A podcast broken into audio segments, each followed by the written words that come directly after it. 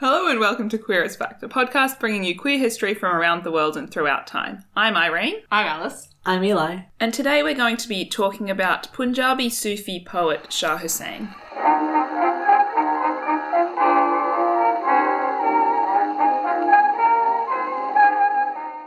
We do have a few content warnings before we start. Um, there will be a relationship with a large age difference. I'm not sure exactly how large, but we know that it's large, as well as one fairly gruesome threat of execution, though nobody actually gets executed. Um, there will also be poetic description of sex. Okay, that's a more pleasant content warning than the other ones. Yeah, yeah. I don't think the description of sex is negative in any way. I just feel that people should be flagged that it's definitely sex. Okay. Okay. I also want to talk a little bit about sources. You all know this has to happen. Um, Apparently. yeah.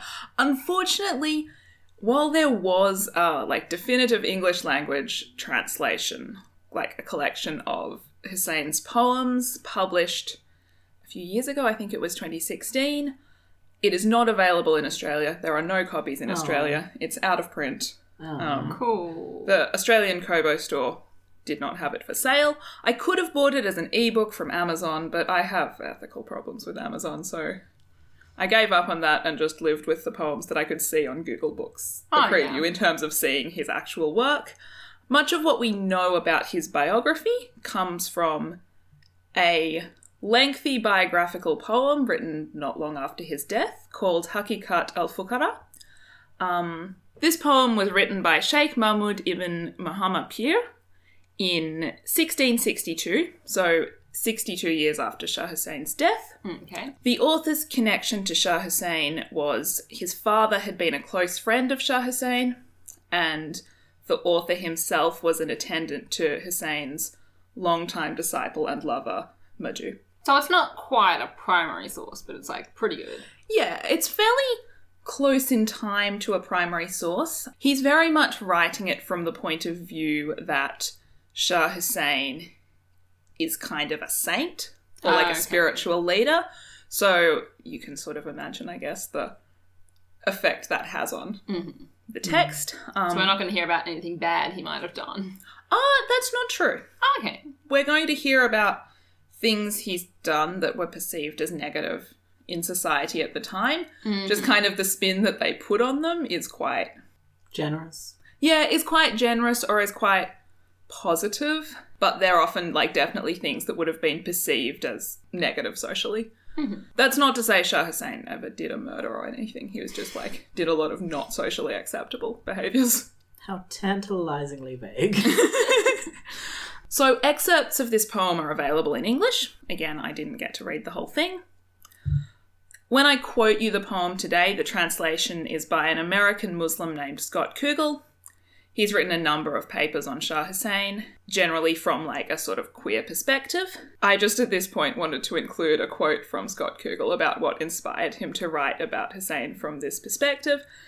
And he said about like it was a chapter in a book that he wrote. This chapter was inspired by the idea that Islamic studies would be much more interesting if we take seriously the concepts of gender and sexuality. And I was like, that's just an intensely relatable approach to look at your field of study and be like, but what if? What if we actually talked about queer stuff in this field? Yeah. Good on you, Kugel. Yeah, so that's Cougs. I'll make Kug. yeah. So, in the gaps that Scott left, there were like, I relied on assorted other scholars. One of the other major ones was Lajwanti Ramakrishna.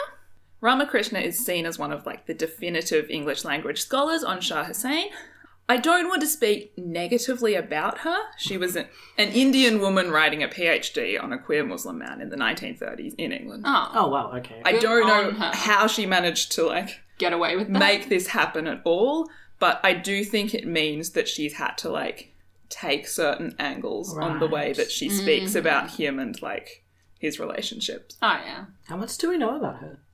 I tried to look into it and could find very little. Um, So she just wrote her PhD and then she was like, goodbye. Guys. like she wrote further books sort of in the area, but I couldn't find anything much about her life. Okay. Um, every once in a while, later scholars will accidentally use he pronouns for her Oh. because it's just never occurred Yeah. to them that But maybe what was her name? Lakshmanti Ramakrishna. Okay. Yeah, like I did double check a couple of times, being like, no, this is definitely a woman. They're just like, oh yeah, Scholar. Scholar's a man. yeah. I think it is kind of like a little bit fair to assume in the 1930s that a scholar Yeah. was a man, but only like a tiny teensy weensy bit. Yeah, Yeah. like you can see how the mistake happened, but it doesn't take you that Yeah. long to Yeah. check that kind of thing. And I did find modern scholars were sometimes quite disparaging of her, but hmm I want to be clear that I don't think she was actually a bad scholar. I think she's just working in like Mm. Yeah. difficult circumstances. So, Shah Hussain was born in 1539 in Lahore. This is in the Punjab region of South Asia. So, it's time for Queer as Fact geography. Who knows where Punjab is? North India, Good, good. Southeast Asia. Northwest India. Oh, you're doing so well. I got this. Yeah, you This do. is way better than when we have to do America. Yeah. So, Punjab is like currently it like crosses the border between India and Pakistan. yeah. Okay. um, which is the northwest of India. Um, so you're like in the right there. Yeah, I had in my head. I was like, is it India? Is it Pakistan? Well, I know Pakistan is northwest of India, so if I say northwest India, maybe I'll be right. Oh, nice. You are right. It's It's cunning, Obviously, at the time, Pakistan did not exist, and nor did India as a as we concept. know it. Yeah. That's a concept, yes. Um, the whole area was part of the Mughal Empire. That's not super relevant, but I'm just sort of letting you know this But is it not was. India as such. yeah. Yeah. We know Shah Hussain was born into a Muslim family, which possibly converted from Hinduism a generation or two earlier. This wasn't uncommon in the area. I don't know a lot more detail about that, just that they were like a fairly recently converted family. So I don't know how names work. Is like Shah a given name and Hussein a family name, or Hussein, Hussein- a given name, or what's happening? I think Hussein is a family name. Um, Shah is a given name. He doesn't only go by Shah throughout Okay. his life. Um, he has a number of other names. So what, as the person hosting this episode, what would you advise we call him? Shah? I've been calling him Hussein just because that's consistent. Oh yeah, yeah, okay. so Um, other names change, but Hussein is always Yeah. definitely Yeah, he's- used. He's always called Hussein, and so Hmm. I've just chosen to call him Hussein for the sake of consistency. That makes Mm. sense. okay. His father worked as a weaver, which comes up in Hussein's poetry a lot later on as kind of a metaphor. A sex metaphor? Are you just assuming that because you know we're gonna have poetic descriptions of sex? Yes.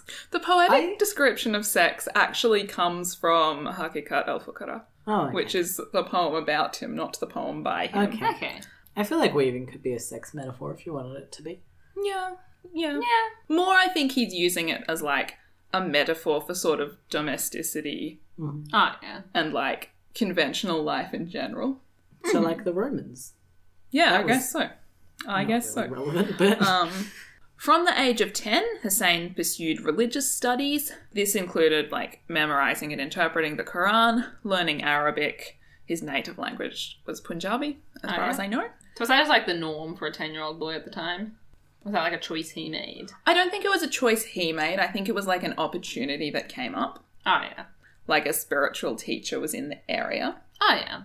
So it wasn't like what every ten-year-old boy did, but it was not. It like- wasn't like weird. Okay. no.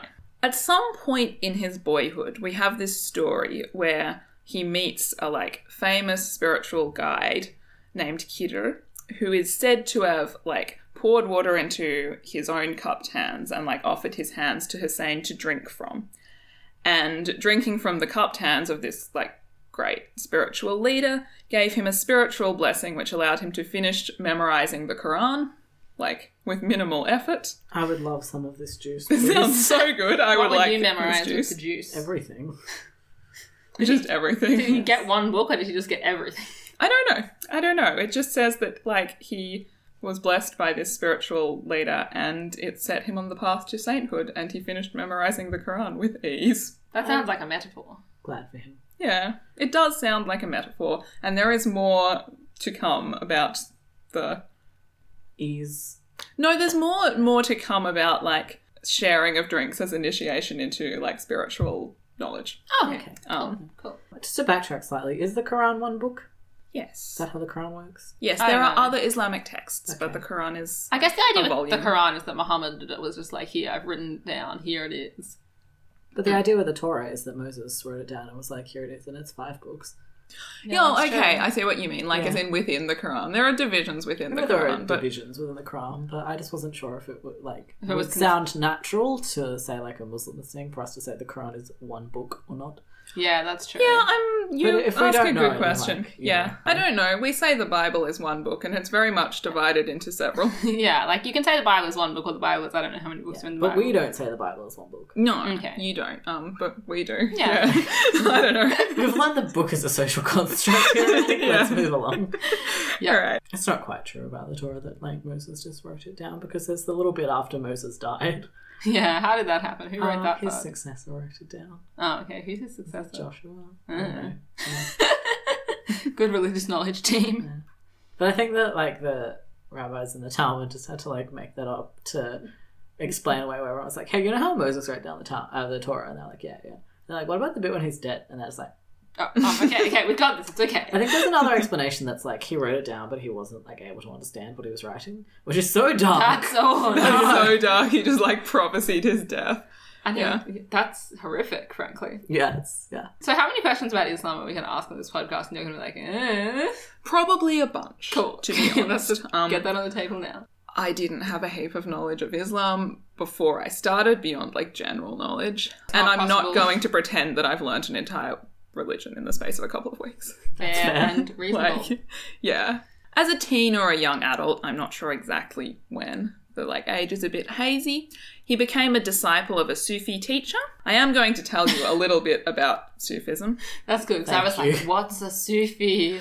It's usually described as like Islamic mysticism, which Okay. isn't super clear. Um, So is it separate from Islam? So there's still like a Sufi is still Islamic and they're sort of basing their spirituality on Islamic texts and so forth, but they tend to be Mystical about it. yeah no they tend to be like separate from like organized religion Okay. it's very Okay. kind of like a sort of personal quest for like a relationship with god Oh, yeah. and so, yeah, while they're like working from, you know, Islamic spirituality and Islamic texts, there is a lot of variation in how different Sufi movements Oh, yeah. approach that and like different individual people approach like finding that their like personal connection to God. Okay, okay. In terms of at the time, so we're talking about like the 16th century, in the area, there are a number of like sort of wandering Sufi spiritual leaders, um, like traveling around the area and they like collect disciples as they go, people who want, want to follow like follow their particular movement they tend to like trace a direct lineage from the prophet muhammad to themselves like a line of teachers Oh, yeah. That seems plausible enough, frankly. yeah, yeah. The particular Sufi lineage that Hussein joined into was called Qadiri. Um, Qadiri was characterized by like asceticism, like non materialistic sort of life, and adherence to what they saw as like the fundamental tenets of Islam. Yeah. So it tended to be like quite frugal, quite like literal to the text, Oh, yeah. um, quite like conservative. So for many years following this, Hussein lived as a wandering, like a wandering student and teacher of spirituality. He studied scripture, he begged alms to support himself, and he slept at night in the like shrine of Lahore's patron saint. Okay, so there are saints in Islam. Yeah. Okay. I know nothing. Yeah. And he's going to become one.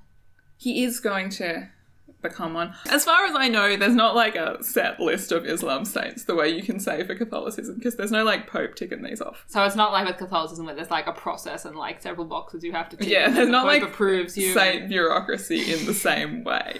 Um, That's what, that's what I was trying to think of. Yeah, bureaucracy. yeah, as far as I know, But he is one holy guy. he is one holy guy, and like there are miracles ascribed to him and that Oh, kind yeah. of thing. That's a Uh, kind of person we haven't really talked about before.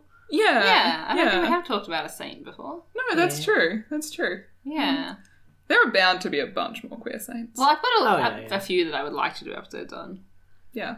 I dread the Catholic heavy episode that, that will eventually be because it'll just be you two like, oh yes, this, and me being like, what? I feel like you're a valuable contributor there because there will also be listeners who will be like, "What?" okay, yes, and that we'll will just be- have not bothered to explain things. And yeah. you're their stand-in. So, Sufi teachings were at the time often spread through song or poetry. And so, Hussein kind of, at least according to Hakikat al Fukara, credits this era of his life with teaching him the like poetic structure Oh, and like appreciation for poetry that he, you know, went on with in his own like spiritual journey.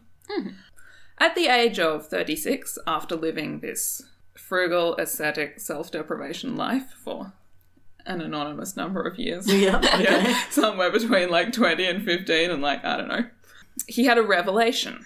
On hearing the verse from the Quran, the life of the world is nothing but play and a pleasurable distraction. Always it is gonna take a full 180. He is absolutely going to take a full 180. he was like, Alright. "Play and pleasurable distraction." You say. that is exactly what happened.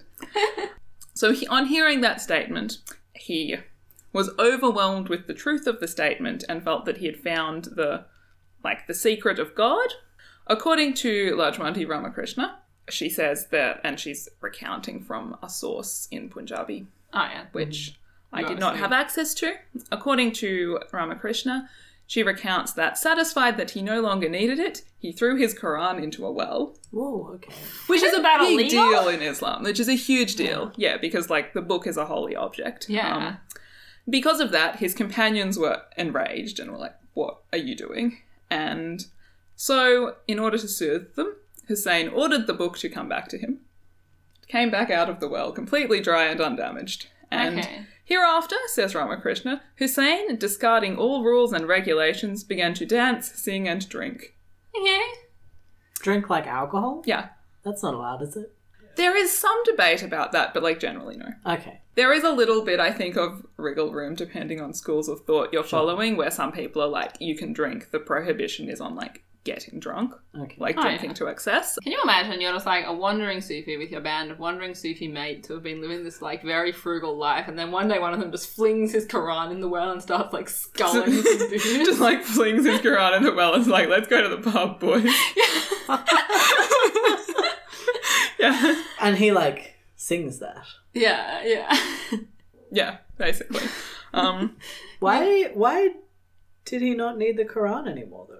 he, I think, like, as far as this story goes, he understood that he'd found the secret of God now. He knew how to Oh, connect he's with like- God, and he's like, I don't need that anymore. He's completed the Quran. yeah.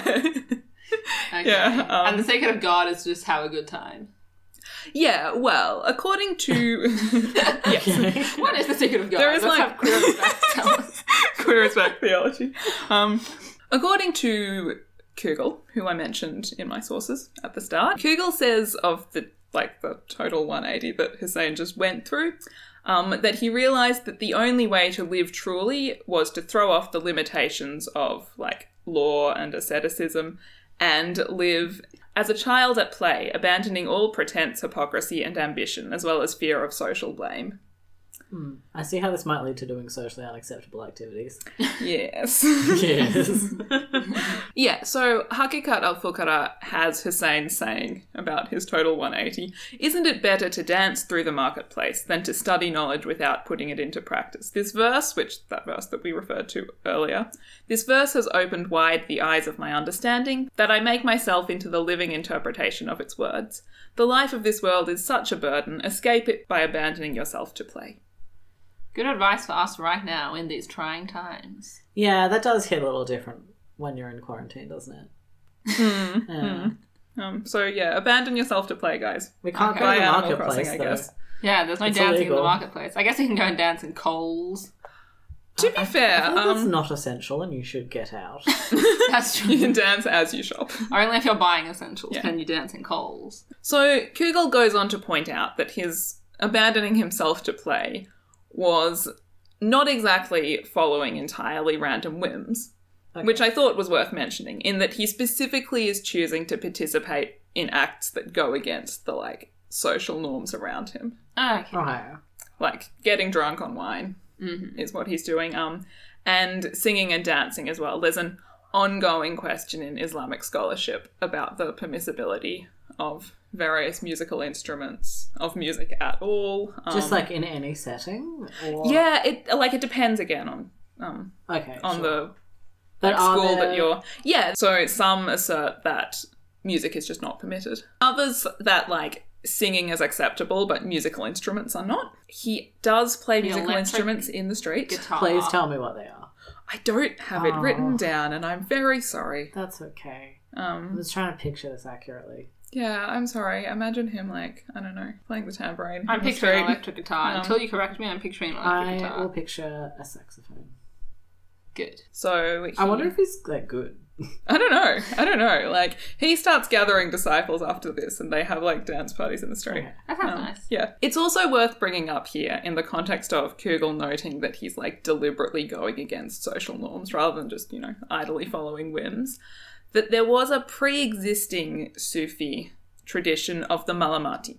Mm-hmm. Um, the Malamatis were a group of 9th century mystics who saw becoming like publicly admired was yet another way to like sort of garner attachment to the world and like attachment to yourself as an individual and this would separate you from god and so they instead decided that you should do any like acts of piety or anything like that secretly in private Oh yeah. and in public you should essentially be a public nuisance so nobody likes you so that you don't develop attachment to the world Oh, That's very funny because I know like there, there is I can't think of the exact quote in the Bible. It it is the thing in the Bible where they're like you should pray quietly in your home. Yeah. You shouldn't like boast about how pious you are. And I'm like, oh yeah, okay, that makes sense. And then you're like, but in public, just like be a public nuisance. But yeah, like to be clear, they're not like, you know, doing violence or like doing you know, they're doing those things like being drunk in the street, being loud, being It sounds like You know. they're just kind of being like lads. You know Yeah, what I mean? Like- yeah. Like they're drinking and they're playing musical instruments potentially badly because they've just started playing them, as I understand it, yeah. and are like just kind of being loud in public. Like that's just what a college student does. And Yeah. I, I don't mean to like you know I know there's stuff going on here, but that is Mm. kind of the overall image. Yeah. like- That's very like the image that Yeah. we get of the life that Hussein chooses from here on Uh-huh. is like very much he's just like A bro, a, a, yeah, having a straight Yeah. party every day. I like thoughtfully Islamic. Bro. Yeah. Yeah, absolutely. All right, all right, cool. This is also the first indication that we get of Hussein as a potentially queer figure. I kind of just forgot that we were waiting for this to get gay. Oh yeah, this it's is a getting queer gay. history podcast. I It's can a queer confirm. history. I know. podcast. Sometimes I was like, "Oh yeah, this, this is an interesting story. I'm Yeah. really interested in like learning about this." I'm like, "Oh yeah, that's why we're here. That's right." Yeah. Regarding the ways that Hussein is, you know, making a public nuisance of himself and flouting social norms, He's- Hakikat al Fukara says he wears red clothes, drinks wine Ooh. openly, sings and plays music, and is surrounded by smooth faced young men as beautiful as the moon. So there you go. Big gay to crime. yeah. I'm interested that "Where's Red" was in there. Um, the red clothes are usually like something that like a spiritual teacher will wear. Ah. Um, Oh, Um, okay. So it's like he says he's a spiritual teacher, yet he does all these things. Is that yeah, what I you're saying? think so. I think so. He starts getting known as Lul Hussein and Lul. There are like Lul is a little bit. There are a few other reasons that this might come up, but one of them is that Lul means red, Mm-hmm. Okay. and he's going around in these red clothes. Just out of curiosity, what sort of clothes did they wear in this place and time? Um, I can't really give you a decent answer to Okay. that question beyond that. Like, I have seen pictures of people from this place and time, but I wouldn't give you like A detailed description of their clothing. Yeah. Jeans. No. Jorts. red jorts. Red John Red jorts. He wears red jorts, dances in the marketplace. plays the sax and has lots of hot young men around him. Yeah, yeah. So, so This that's- is a saint. We should probably stop this. That's true, that's true. This is a very holy man. yes. A holy man who was absolutely up for a giggle, though, clearly. Yeah, that's Yeah, true. yeah. I think he, he would, I hope, I mean- appreciate this. if like scholars were right about the Malamati connection, then he very much wants this to make people like think lightly of him. That's true, that's true. That's his goal. If Wow. that's correct. That's true. um, yeah, So let's talk about this gay stuff, I suppose. yeah. Let's go on. I'm going to tell you like another short gay reference before we get into the like chewy gay stuff. okay. Um, Having like a little, like, gay hors d'oeuvre. yeah, basically, because he has like he has one like long intimate relationship with a man. So that's like the main. Yeah, and this is like the little gay entree. Is that gay dessert? So there's another instance in the like long biographical poem that refers to Hussein's homosexuality. On one occasion, he's arrested by the like city police chief after the police chief notices Hussein exchanging flirtatious glances with the policeman's son. Oh, okay. Um, Okay. he's just like you know in the street checking out this man, and then he's like His the man's who's dad a is cop. there and he's like, hang on, is that Shah Hussein? and so, according to Hakikat al Fukara, the police try to like chain him to arrest him, but the chains fall away from like his limbs, no matter how well secured they are because of spiritual magic. Um, and the police chief, while trying to arrest him, says to him, As a rebuke and punishment, yours will be a disgraceful death, driven through with a spike, a spike that will go into you from behind, so that your soul will leave you from behind. I read this out to you because, and I thought it too when I was reading it, Kugel described this as threat as like a gruesome pantomime of anal rape Ah, that's which what I sounds was thinking when you said it too. accurate. And also had a little footnote just briefly mentioning the execution of Edward II, or Yeah. the supposed execution. Yeah. If you so- want to hear about another gruesome pantomime of anal rape, you can check out our episode on Edward II. you Yeah. can, yeah. It has lots of things in it that are not that horrific part. It has a gay pirate boyfriend, It does, it does. whose name we won't mention. I was about to say it and I didn't. Um, yeah. Um, but yeah, no, I brought that up basically because I think it confirms that like homosexuality is part of his social rebellion. Yeah. Like, yeah. it's something that he's doing that people are aware of. So that point where he said, "I'll stab you from behind, so your soul will leave your body from behind." Do you know anything about that? If there's any beliefs about that, about I don't. what happens I at don't death. know. I don't know whether that just seems ignominious or whether like there are beliefs about where your soul should come out when you die. Um, Yeah. I don't really know. okay, yeah. I was just thinking because obviously there is the like anal rape interpretation of that. Yeah. Then it may also be if there is some kind of belief about how and where your soul's supposed to leave your body. Maybe the threat is about that. as rather that than I'll about- like ruin your chance at the Yeah, afterlife. yeah. Okay. Yeah. I mean, I think it can be both of those things. Yeah. In that it's like a, you know, horrible ignominious death and a reference to anal sex. Yeah. So um, I'm sure you'll talk about this, but clearly homosexuality wasn't like fine at the time. Yeah. Again, it's kind of hard to say because there are a lot of relationships between men which are acceptable, like this sort of beloved disciple spiritual Ah, yes. master relationship seems to be fine. How explicitly homoerotic is that? Quite. Okay. or like, yeah, there seems to be, you know, there are spiritual ways of justifying this okay. that make it acceptable, but I guess flirting with the police chief's son in the street is beyond Um, the or is it pale. like once the suggestion is concretely sexual?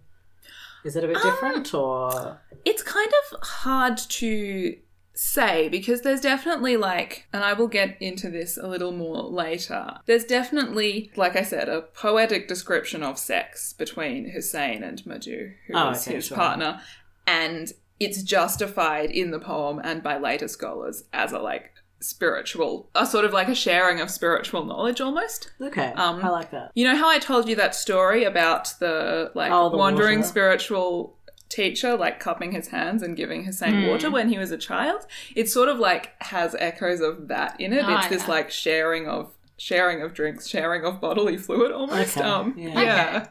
So maybe could it be that the problem with the policeman's son is that that's not in a spiritual context? It's just like I'm just checking out this guy on the street. Like there's not a teacher student. Yeah, and I Or think that's the spiritual. thing where there's like acceptable love between men, but So I picking guess- someone up on the street is not Hmm. it. Yeah. Um, so obviously, like, there's acceptable. I, Yeah.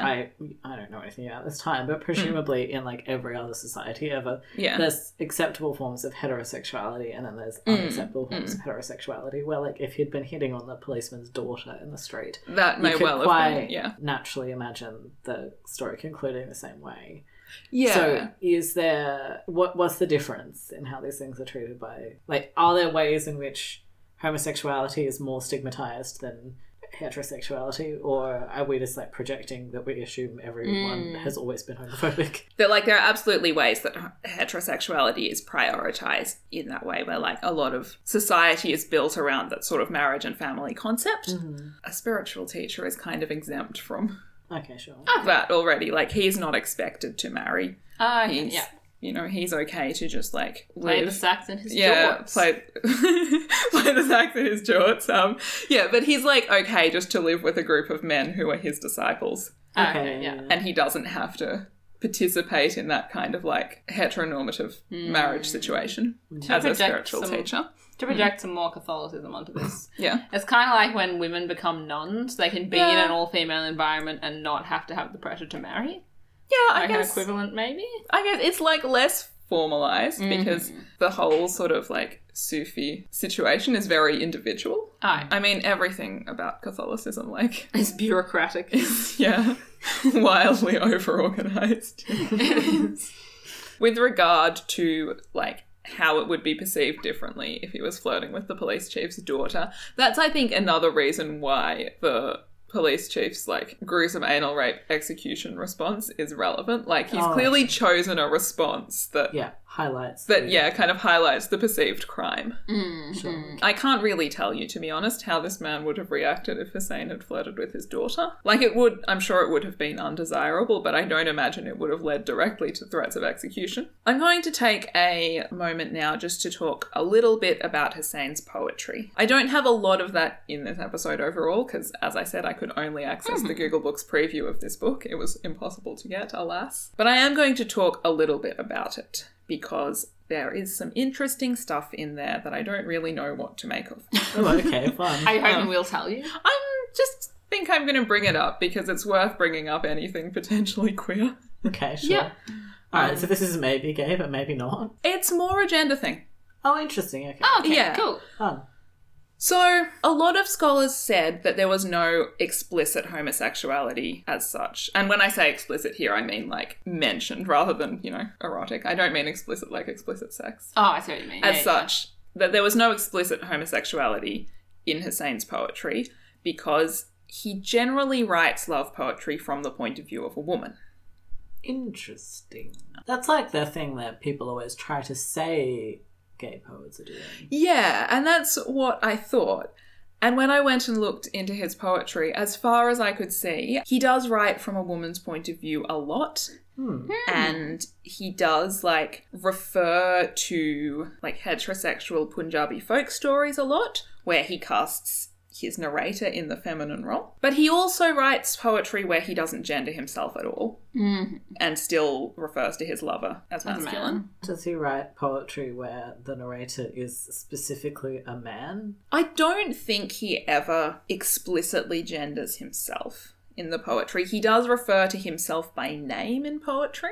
Mhm. Um, he often like signs off the last couplet of his poem as like "So says Shah Hussein." Oh, nice, yeah. I like that. So he often it is explicitly from his own point of view. Which isn't the same thing. No, Yeah. no, it is not the same thing. There were some interesting things going on with, say, a disciple of a like spiritual master dressing in women's clothing or something like that in order to show like deference to their master or in order to Like you're the woman, I'm the man. That's the power imbalance that's happening. yeah, there. I think so. I think so. In order to show like submission or like Oh, okay. yeah, whether That's it's a whole thing to unpack. which was like a whole thing to unpack. I'm going to talk a little bit about the kind of poetry that he writes. The form of poetry that he used is called a kafi. The kafi at this time was like a popular sort of folk form of Punjabi poetry. And so, generally speaking, the like point of view character speaking in a kafi is either a disciple speaking to a master or to God, or it's a lover speaking to a beloved. The like themes in there are like the desire for union with or understanding of or like yearning for something which yeah. you're like striving striving towards or like Oh, yeah. somebody that you are in love with. Can I just clarify? Do you use the terms lover and beloved to indicate a particular hierarchy of relationship there? No, in this case I'm just using it to like Okay, a lover and another. a lover and the person that they love. Oh. Okay, sure. Yeah, like the the response of the beloved is Okay. not relevant here, which is why I sort of chose that. It's not necessarily a Reciprocal. pair of lovers. Yeah, it's Okay. not re- Okay. necessarily reciprocal. It's a lover and the person that they love. And sometimes it can be ambiguous what's being written about, whether we're talking about someone yearning for a human love or whether we're talking about someone yearning for connection with God. This is like when you accidentally tune into Christian rock on the radio. Yeah. I was Yeah. gonna say this is like when you're someone trying to pretend that the Song of Songs is actually absolutely not about sex at all, but it's all about God. but in this Yeah. case, it's real. God, apparently. hung like a They are stone. absolutely both cuffy about God and cuffy about lovers and cuffy where it's unclear. Okay, okay. I thought I would bring this up in terms of why Hussein might take that feminine role as like being in the position of the disciple, like yearning for God, which was also sort of something that came up. So, how clearly are these ones to God, and how ambiguous are they? The ones in which Hussein is a lady, the way that I've read them, they very much look like they're speaking about human connections. There's a extensive Sufi tradition which connects like human love and divine love in Right. such such a way that I don't feel confident that I can say, I know this is about a human lover and is not about a human lover as a metaphor for your yearning for connection with God. Okay, But from where I'm looking, it absolutely looks like like a human love human story. human love story. Oh, yeah. God. Yeah, it feels very strange to sort of say a human divine love story speaking about, you know, one human's relationship with their monotheistic god. But it is like a metaphor which often gets used. I can give you an example though. I can read you I was one. about to ask So, the yeah. one. Yes. I'll read you the poem first and then we'll discuss. I wander the forests looking for him, but my Ranja is always with me. My heart demands my princely Ranja. The cows come home, but not the cowherd, so here is in tears in Jung. I wander night and day in the wilderness, enduring the sharp acacia thorns. Says the poor fakir Hussein, How can I ever meet Ranja? To give you the context for that, here and Ranja are two characters in a like romantic Punjab love story, like folk Ah, story. Basically, here is a woman who falls in love with a poor man that her family doesn't approve of. So her family sends her away to marry a more suitable man. Mm-hmm. The two spend several years looking for each other, and then they're briefly able to be together before it's cut short by a tragic poisoning plotline involving his jealous husband. Um, I see. that's like the very short version of that story. So what's happening here is that the speaker of this poem is here and she's saying like I'm searching for Ranja. Mm-hmm. He's always with me, like in my heart, but Where is he physically yeah, in the world? where right is he? now? How can I ever find him? Yeah. And then the final couplet is like, says the poor fakir Hussein, how can I ever meet Ranja? Oh. Yeah, see, I wouldn't interpret that, and obviously, you know, he's got a lot of poems, and I've only heard this one. I wouldn't interpret that as saying, like, he's writing as a woman so much as he's just drawing a parallel between, like, his love for someone and this very famous traditional love, in the same way that people like to compare, like, Romeo and Juliet or something like that. It doesn't necessarily mean it's saying anything about his gender, it's just like, here's a famous love story, that's also me and my love. Okay, yeah, no, that's that's true. I don't know if he would have had any famous male male love stories to draw on. That's absolutely true. Another of those themes, I mentioned how he uses like the weaver Yeah. the metaphor, and his sort of recurring character there is this young woman weaver who's just reached marriageable age Mm. Mm-hmm. and she's trying to choose between a love that her family doesn't approve of Oh, but she like someone that she loves and a you know suitable husband that her family will choose for her Yeah. um so it's very similar in theme a lot of the time to this Which makes sense for like a man who feels love for men to be drawing on stories that, while straight, are about socially unacceptable. yeah, Yeah, absolutely yeah. absolutely yeah yeah. Which I guess is kind of like every love story ever, so isn't that notable? yeah Yeah. that's definitely something worth bringing up Yeah, yeah. so, is there speculation that this says something about Hussein's personal gender identity? Like, I, I- feel like you're kind of hinting at it, and I want to know if the scholars have ever actually suggested this at all. I didn't see anyone like bring up anything sort of as obvious as I think Shah Hussein was trans. They did sort of take from here and go on to like sort of like communities of or like available gender fluid religious Okay. roles. Interesting. Um, which Shah Hussein never inhabited, but that were available in the Mughal Empire at this time. okay. So yeah, they did draw connections between this and sort of fluid like gender expression as a religious thing. Okay. Oh, Okay. And in drawing that connection, like, are they saying anything more than, like, hey, Shah Hussein sometimes wrote about his love as though he was a woman. Here's some ways that people were exploring gender at that time. Like, are there. Yeah, they're kind of saying like, here are some ways we could consider this. Here are some like social contexts he might have had. for thinking about gender? Yeah, for why he's using this. That's good. I think it's important to sort of lay out social context in such scholarship, and I find it's often neglected. Yeah. Yeah. That's true. Like, I did read a long and interesting article about the Hindu god Krishna. Oh, okay. Um, and there was like a community of, I guess, assigned male at birth people who presented feminine and were like devotees of Krishna. Why does Ah. every society have this? What is Yeah, up yeah, this is definitely a thing. Yeah. It's just like a standard part of like every society. It's like, okay, and where are your assigned male at birth? Feminine presenting priestesses. yes. You have Um, your taxes, you've built bridges. Now, where are they? yes. Show them to me. yeah. I started bringing this up because I was like, people are just forcing heterosexuality on these poems where Shah Hussein may not necessarily be putting them. And then I was like, wait, no, they're actually thinking that he's telling us something About- spiritual yeah. about gender and Yeah. casting himself in this feminine, like this feminine position as an expression of a spiritual quest, maybe, Hmm. um, which is also interesting. what spiritual quest? Like as an expression of, Like spiritual desire for God. yeah, yeah. Okay, so just that spiritual Yeah. quest that we already knew Yes. about. I wasn't sure if there was a new spiritual quest. No. I Is just- that spiritual quest not like The only interesting enough for you, spiritual Alice? quest.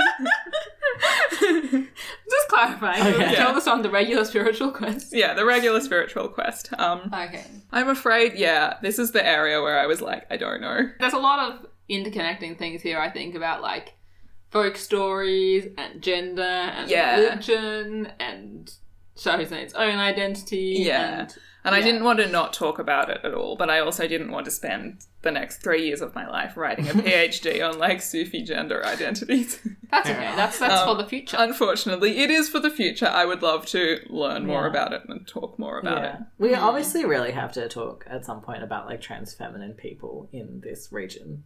Yeah, Yeah, definitely, yeah. Like, definitely. Um, so much. I feel like we brought up like a season's worth of that would be a good episode we should really do just in this episode. alone. That's absolutely how I Yeah. felt about this episode. I started it and I was like, good, there's plenty of content. I'll be able to do an episode. And then three weeks later, I was like, there is too much It's like a content. monkey's paw. Please help me. yeah, yeah. Yeah. Yeah, that's absolutely how that went. So, like, I'm sorry about all the things I bring up that I'm like, this is very superficial and I don't know yet. Oh, no, that's okay. that's how it'd be, especially when you research a new culture that you don't know anything Yeah. about. Yeah, I hope to know more. We're going to talk about the next major turning point in Shah Hussein's life. Is it when he meets his boyfriend? It is.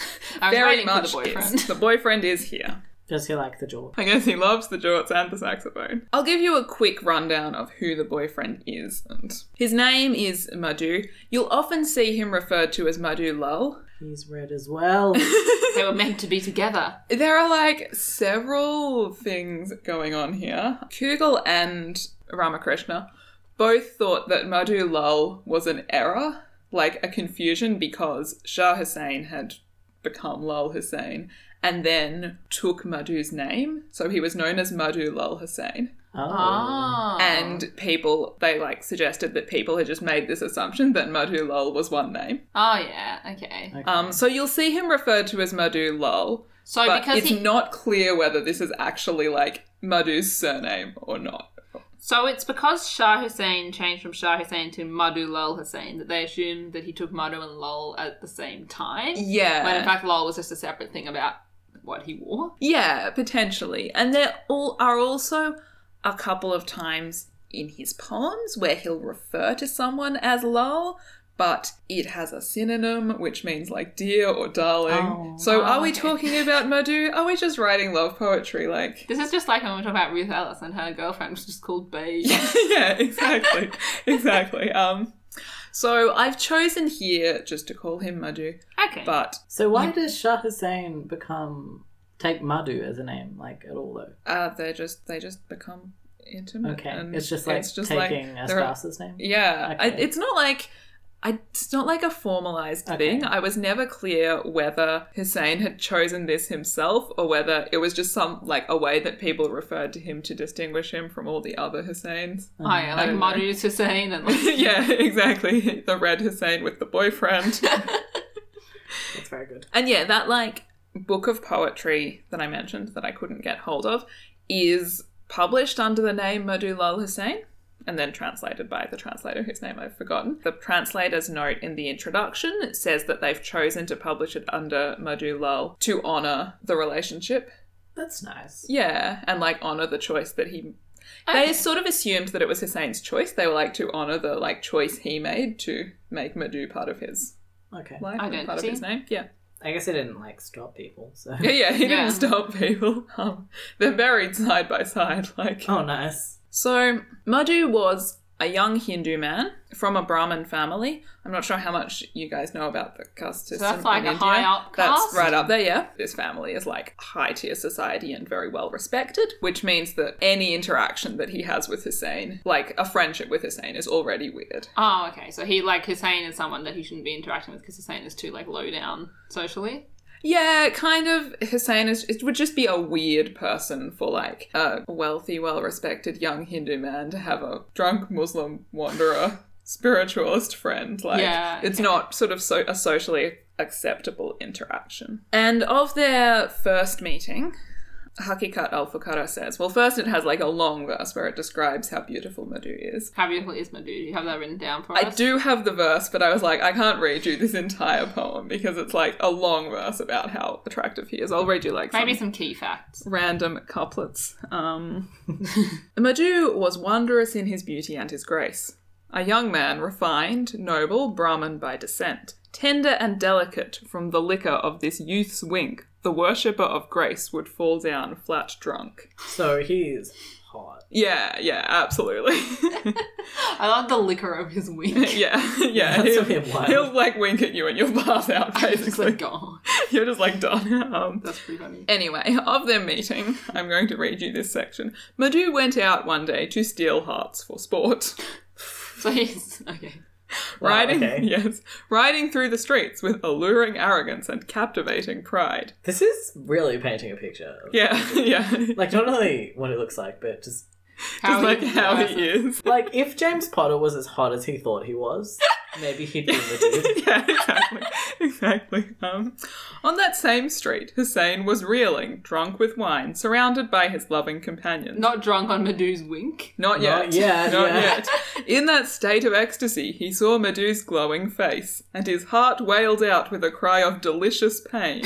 my friends, he cried, look over there. That young man has just stolen away my heart. So he's literally just like drunk on the curb, and Madhu rides past, and he just like screams. It's like, guys, guys, guys, look at that hot man. I drank his wink, and now I need to get my stomach pumped. yeah, that's exactly. how that is. Noise. Keep going. Um, Is there more? I need to know more right now. there's like so much more of this. I was like, I'm not going to read No, you no, all no, of tell it. me No, no, more. read it All all. right, I should have just read the entire verse. Keep going.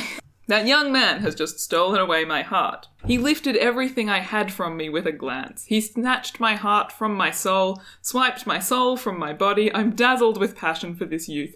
My friends, what should I do? I'm helpless in his grasp. I'm a captive to the sorrow of being separated from him. I can't bear the burning fever of not seeing him for an instant. It's not full Marius Pomesy. Very easy to believe this man was smashed when he said this.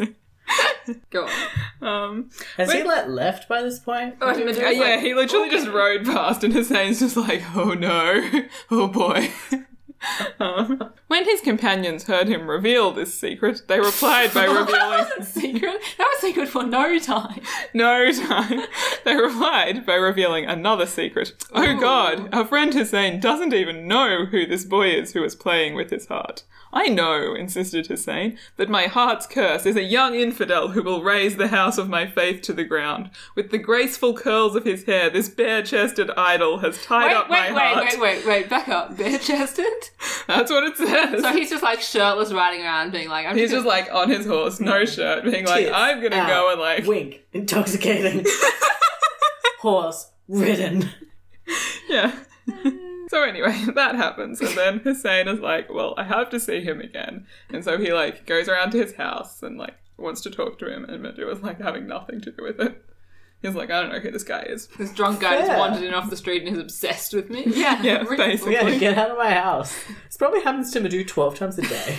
yeah, probably. we were told that he went out to steal hearts. Wow, Yeah. sure, okay. He's just like in his room counting hearts and it's like, oh, another one. yeah, he's looking out the window. Ooh, a Sufi. I haven't had one of those before. So how do they get married? yeah, how do they get married? Tell us more. Okay, so eventually they actually meet at the Hindu festival of Holi. Oh, this would Um, be such a good movie. They're at a festival. They're at a festival. You Yeah. know that I don't know what you know about Holi. It's that one where you like throw coloured powder on Oh, everyone. yeah. Wow. This is perfect. Yeah. This movie would be great. Yeah, I assume Madhu is again not wearing a shirt. presumably not. I don't know if Madhu owns it. so Yeah, I don't just- think Madhu wears a shirt ever. So, according to Hakikat al Fukara, Madhu looked on Hussein with kindness and courtesy for the first time Oh, good. at Holi. That's not And- quite the same emotion. No. And in spite of cheerfully flirting with everyone else at the street party, comes up to Hussein, like, quite shyly and throws coloured powder over him. Oh! This is And just then- like a yes. Disney film. Explaining the way he was absolutely trash. No, people are drunk in Disney films. What am I Yeah. talking about? This is Yeah. a Disney film. And then the two of them dance together in the street because it's Holi and That's what you do. yeah, that's that story. The Hakikat al Fukara implies that, like, because it's a festival, everyone is at play and drinking wine. It's a Oh, Hindu okay, festival, so yeah. they're like, finally, they're like in parallel, and now they can, He's like, don't worry, I'm smashed now too. yeah, they're like in parallel, and now they can, like, meet on a level rather than Hussein just being like, come down, come down, come and talk to me, Madhu. I'm smitten, come down. so they develop this friendship, which Madhu's parents don't really approve of. They don't ever, as far as I know, seem to have been able to like stop them spending time together. But this is also partly because I'm reading a source in which Hussein is capable of miracles. Sure, okay. That's true. Like when he was arrested, it was just like, oh no, the chains won't stay on. Yeah. Like, What a slippery, slippery Yeah. man. Like he's literally like, you know, do you want to come on a trip with me? And Madhu was like, no, I have to go to this thing with my parents. And he's like, oh, don't worry, I'll get you there in time. And they go on their trip, and he just like teleports him there and then back again. Oh, okay. oh, okay. Good. nice. Good. yeah, yeah.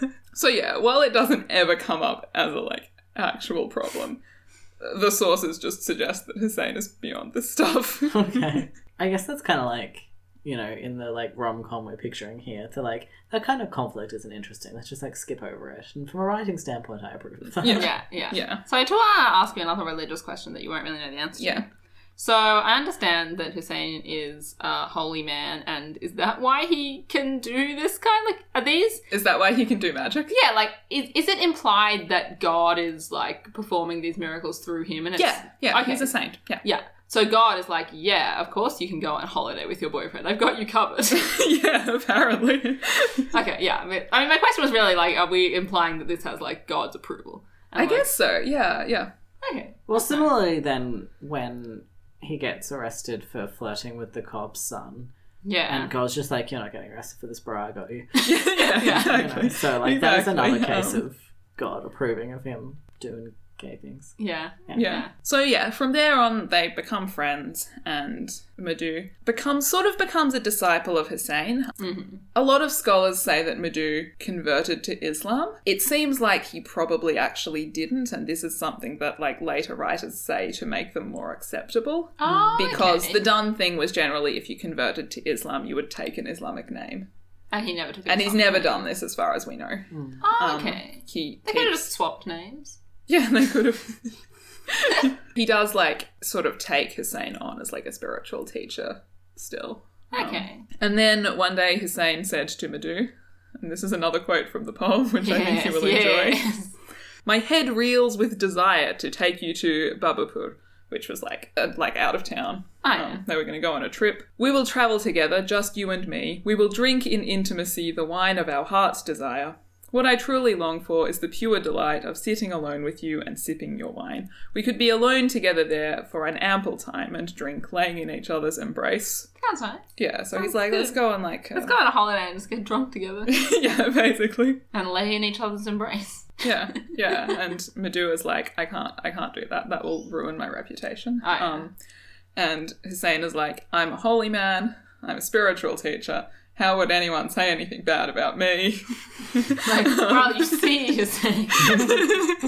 Madhu was like, all right, that sounds convincing. Let's go. Medu's like, I kind of have to put up a very small protest, but like, sure, whatever. Do yeah. And so they go on a holiday together. you think this all really happened? Like, look, look. I, you're asking that now? I was so caught up in the story, I Yeah. forgot about the historicity of it. Oh yeah, we okay. yeah. um, but surely all of this is fairly dubious. yeah, look, Madhu is real, Hussein is real, their relationship is real. The biographical sources we use are like this because he's Yeah. yeah. yeah. a saint. But I chose to read them to you anyway because I really enjoyed reading Like, them. that's fair. That's Um, fair. I but- just think we should, you know, occasionally keep in mind what uh, what we're talking about. Yeah.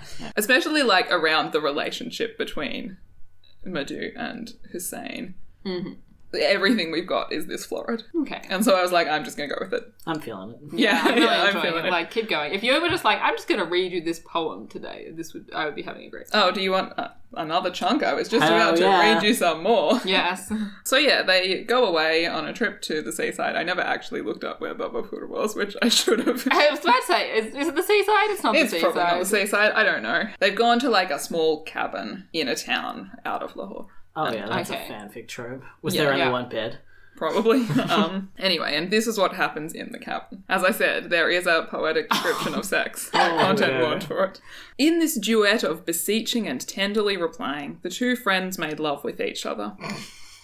That's a pretty, like, I mean, that's not like a flowery There's poetic more. description of sex. There's more. Both of them, in each act, are captivated by the other, loving the other with the kindest intimacy. One kisses the other with an ecstatic breath, moving from his wrist to his hand, his strong arm, his shoulder. Then he kisses his forehead and his cheek gently, kisses both his eyelids and then his brows. Then, with sweet affection, he kisses his lips. With love, he kisses the smooth skin beneath his chin. Yeah, so then that's what happens in the cabin. Okay, yeah. Does it stop there, or did they just keep listing places that they kissed for like seven years, and you were like, okay, okay, okay. You've got the idea. They're- After that, it goes to there, and then after that, um, it fades to black and then they no. wake up. the writer of the poem starts justifying how this is a spiritual meeting and not an erotic meeting. yeah, I'm going to talk about that because the way it goes on is sort of quite just interesting in terms of how this was able to be, you know, an acceptable part of his story. And so it goes on and says, Madhu at this time didn't know that Hussein had a secret way to lead him to God. Madhu didn't understand that Hussein's Hey, babe. real intent was that these seductions were for his own salvation. I mean, maybe that's true, but that's not all they're for. That's not all, therefore. Yeah, absolutely. But that's very much how Kakikat al Fukara presents it. And that's often how scholars talk about it later on. They kind of will downplay the Sex. eroticism of it and put it in the context of like a kiss from a disciple to a master, which is a fairly like common thing in Well, Islam. that's what Judas did. Yeah, I guess. Sorry, that Um, wasn't truly relevant. yeah, like a kiss from a disciple to a master, and the way that, like, you know, if you go to Mecca, you'll kiss the black stone because Muhammad kissed it. And it's like an indirect spiritual connection. I see what they're trying to do, Um. but I feel like going to Mecca and kissing the stone is quite a different experience to going to a cabin with your boyfriend and getting drunk and then doing all that kissing. Yeah, absolutely, absolutely. Also, like, so he rides past, and Hussein's like, oh my god, that is the one who I need to like bring to God and save everyone. I'm so distraught. Like, yeah, like that's not that's what- not what's happening No. there. Yeah. and we also I feel like we know from Hussein's own sort of spiritual understanding. It was very like I'm a child at play. I follow my whims. Yeah. and my whim is he. Yeah, yeah, exactly. I feel like Yeah. trying to divorce Hussein's personal desire from his spirituality is just like yeah, yeah, Yeah, yeah, you can't be like, no, no, no, this is just a religious thing because, like, that's not how for him, he- those aren't separate, I guess. It's- Yeah. Yeah. Yeah. The other thing that often happens is so that's the only like description of that level of intimacy Mm. between Madhu and Hussein. And so it often gets read as like a one-off initiation of some kind. Oh, okay. Um, Is he doing this this, is on the regular? no, this is also nonsense. There's no evidence that he did this on the regular or that anyone else was doing this on the regular. This is just Okay. like another way for scholars to be like, but he just had sex that one time for Okay. like Religious. spiritual reasons. So which scholars, when you say scholars are saying this, what scholars are you talking about? So we've talked about Um, Kugel and Ramakrishnan. I, I talk about Kugel and Ramakrishna because they're writing in English. There's like a long lineage before this of scholars writing in Arabic So it's or like, writing in Punjabi. Um, so it's like these older Arabic and Punjabi scholars that are making these kind of claims. both older and like more recent. Oh, okay. Um, uh-huh. Unfortunately, I don't have names. Because you because can't read these texts. They didn't, yeah, the Yeah. people that I read often didn't give them to me. They just sort of talked about like how he was perceived. So is there any evidence that this happens again? Not directly, but like, come on, is that? Yeah, basically, at some point, he starts, you know, he becomes known by the name Madhu, Madhu Lal Hussein. Other than a three year stint where Madhu does military service, they lived together until the end of Hussein's life in 1599. It's unclear on how long this was. We know that he met Madhu after he was 36 because that's when he had his spiritual wine drinking awakening, but we don't I don't really know beyond that. Following Hussein's death, Madhu spent a period of mourning, joined the army again, spent some years in the army and then returned to Lahore to live an ascetic life by Hussein's tomb and Oh. like took Oh, on the okay. mantle of like his spiritual successor. Hmm. Okay. And when Madhu died, which was some 50 years after Hussein, Oh, wow. So was Madhu much younger than Hussein? Madhu is much younger than Hussein. Okay. Oh, and this is when you mentioned that was a relationship with the big Yeah. age gap. Yeah.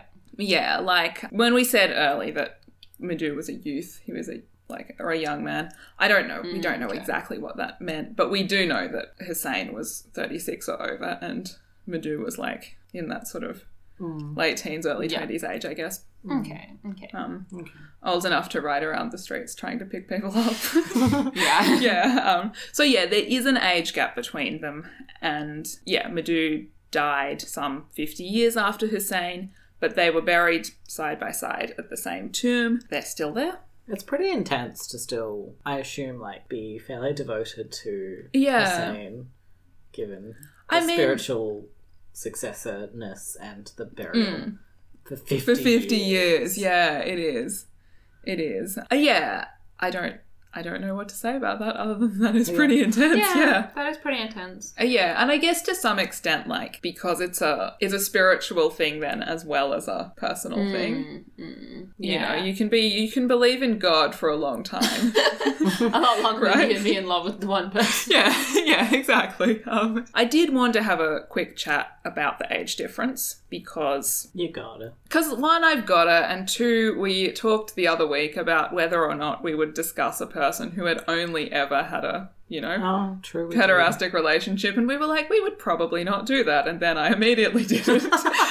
I think when we said that though, I was picturing that like in that sort of twentieth century yeah, thing. yeah. Like you know, spoilers that next season we're probably going to talk about some ancient Greeks because it's wild that we never have, and like that's time. also going to be solely with like even younger yeah. boys and even like you know not big Yeah. age gaps necessarily because we have no idea what any of these age gaps are but Yeah. like a more marked difference i think when it's like in a different time and place you play by different rules yeah, yeah. Yeah. Yeah. that's true. And I also think, like, he does kind of hold a position, especially for, like, queer Muslim scholars. Mm-hmm. He kind of holds a position as, like, a queer Muslim figure. Yeah. yeah i mean it doesn't And I think- necessarily like even sound all of all that uncomfortable to me necessarily in that like obviously even if he's a youth he's old enough to kind of like Yeah, be he's out in the world and old have his enough to own be out there agency and looking so for it, forth, yeah. like, Yeah, yeah, like he's actively riding around on his horse trying to pick people up, basically. So, like, even though that doesn't give us a very specific age, it gives us a bit of an idea. of- and gives him kind of agency. Yeah. Yeah, yeah. And I guess you also get that thing where, like, as an adult, after the death of Hussein, he's interested in the spiritual legacy of Hussein. Mm-hmm. I think, like, I guess it is possible that he was like seventeen and out riding a horse, winking Yeah. at people. Like, yeah, fine, yeah, but I think, like, you know, it, it continues on into Yeah, presumably into adulthood. full Like, adulthood and so forth. It's like, well, yeah, like from the standards of today, that's still a bit uncomfortable. dubious, I but- think that we can kind of just accept that as a historical reality that doesn't doesn't seem to have been like overtly predatory. I think Um, what we specifically said on the Sam Stewart episode was if they continuously only had relationships with teenagers, Yeah. which would suggest that that is a preference specifically for youth. Yeah. Like, I, I think actually that it's plausible that we would talk about some 20th century, like, 35 year old man who got into a relationship with a 17 year old boy, and then that continued until the 17 year old boy was 40 and he was dead. yeah. I don't think that's yeah. impossible. Like, obviously, Yeah. there's We would discuss the issues. sure, there, but Yeah. but I think my concern when we talked about this in the Sam Oh, Stewart okay, episode yeah. was more like if there's an obvious marked preference for people who are not adults, yeah. Yeah. then And that that's person isn't. Definitely not what's happened here. Yeah. It's true. Like Yeah. that winds up being a long term relationship. yeah. Yeah. Yeah. Well, I think even again, like if that had been the case here, that like surely at that point we're demanding modern ethics out of historical Mm, periods, and we're not demanding that from these figures in any other capacity. We've talked Mm. about people who are like murderers and all kinds of things. so, yeah. Yeah. No, like, that's true. obviously it's something we have to address as it comes up. Yeah. But again, we've talked about the Romans Yeah. who ha- don't have sexual ethics functionally.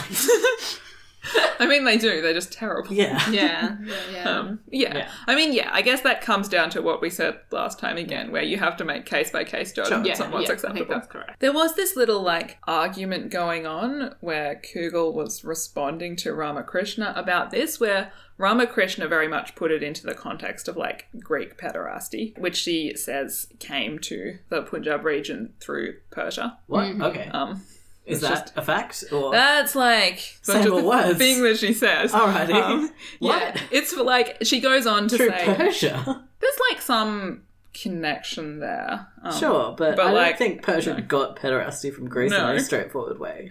No, but it's 1934. when she Okay, died. I know, I Um, know. I'm yeah, sorry. no. That's the, the reason I am bringing this up is by saying this, she kind of claims that homosexuality is foreign to Okay. Indian culture. Yeah. Yeah. Um, it's That this old- claim. Yeah. Yeah, The one we even encounter in ancient Rome, where they're like, "No, the Greeks brought it here."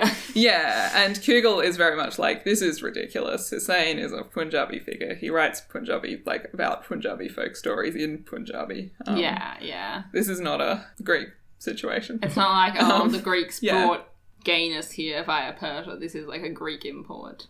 But I also do wonder whether Ramakrishna made this Greek connection because that made him more acceptable in the context that she was writing. I don't That know. is Hmm. interesting. um, yeah, Hmm. yeah, I don't know. Um, Mm. Yeah, I would like to know more about the context in which she did that because yeah, I would love to know more Yeah. about like Her. her. That just like, sounds like what such an department did this interesting fall under person. and what university? I think yeah, she was writing uh, specifically the question. about like Punjabi literature. She writes a bunch more like short biographies of Punjabi poets. Hmm.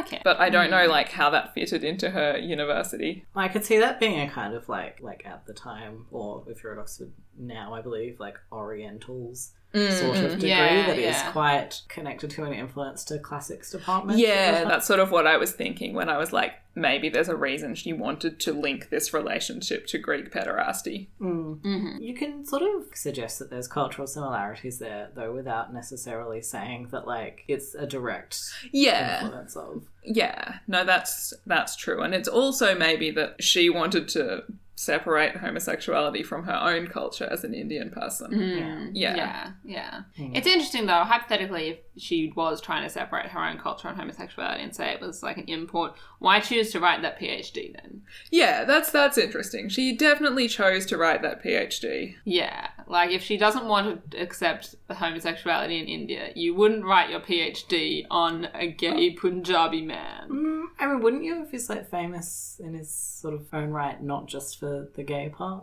Maybe, yeah. If maybe. you think about, I'm sure we could think of comparable situations in the ancient world where there were probably people writing PhDs about like Socrates at the time. Yeah, oh, yeah, yeah. that's true. That's true. Yeah, Yeah. yeah. yeah, you might be interested from another point of view. She, in her PhD, was just sort of talking about his life, Yeah, okay. Like the- okay. his life story, kind of. So she's not focusing on the his Um, sexuality or anything. She's not focusing on his sexuality, but this relationship was like a major part of his Hmm. life. Yeah, I don't know. I just thought it was interesting. It was just this little Yeah, that is spat interesting. Mm-hmm. that she Yeah. and Kugel had. Yeah, yeah. Um, When is Kugel writing? like now. Okay. They just had Uh, a spat they over had a- like 70 years. Very good. That's how Yeah. academia is. It's like Yeah. you may be dead, but I'm still gonna fight you. yeah, exactly. Yeah, having had that chat, anything else anyone wants to say? I'm at the end of my notes.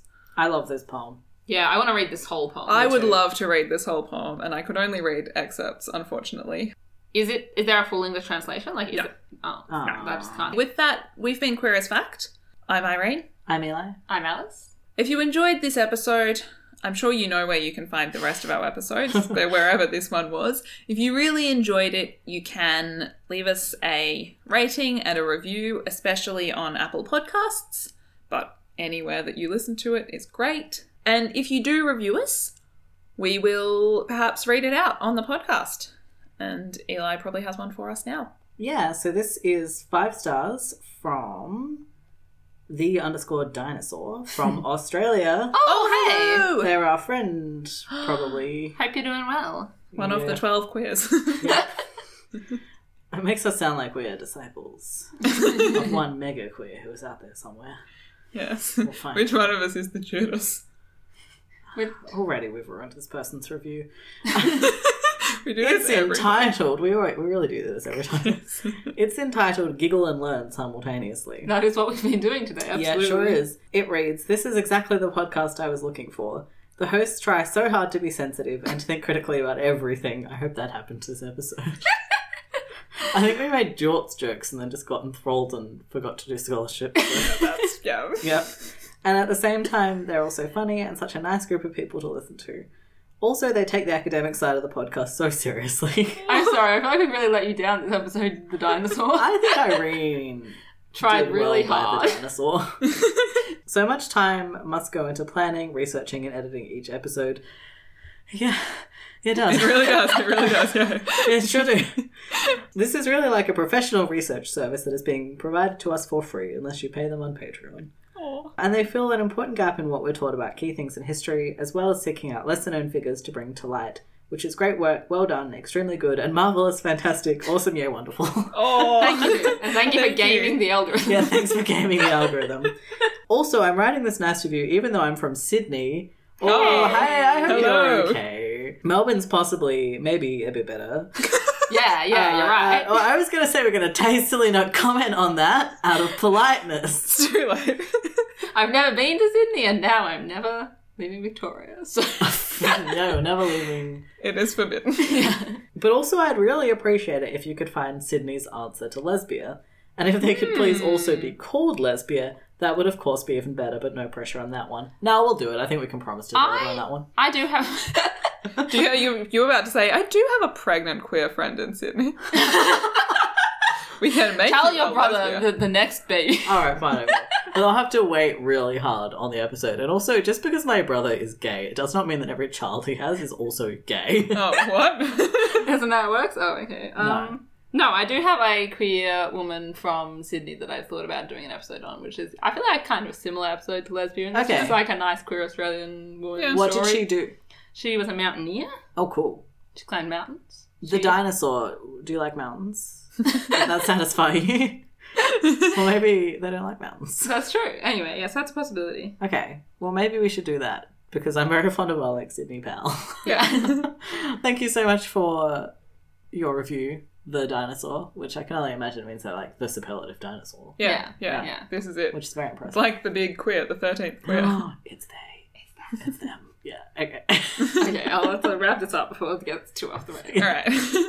you can find us on social media as Queer as Fact on Facebook, Twitter, and Tumblr. If you want to email us directly, we're at queerasfact at gmail.com. If you somehow have spare money in this economy, I don't know, um, you're welcome to sign up for our Patreon or you can buy Queer as Fact merch on Redbubble. This is it for season four of Queer as Fact.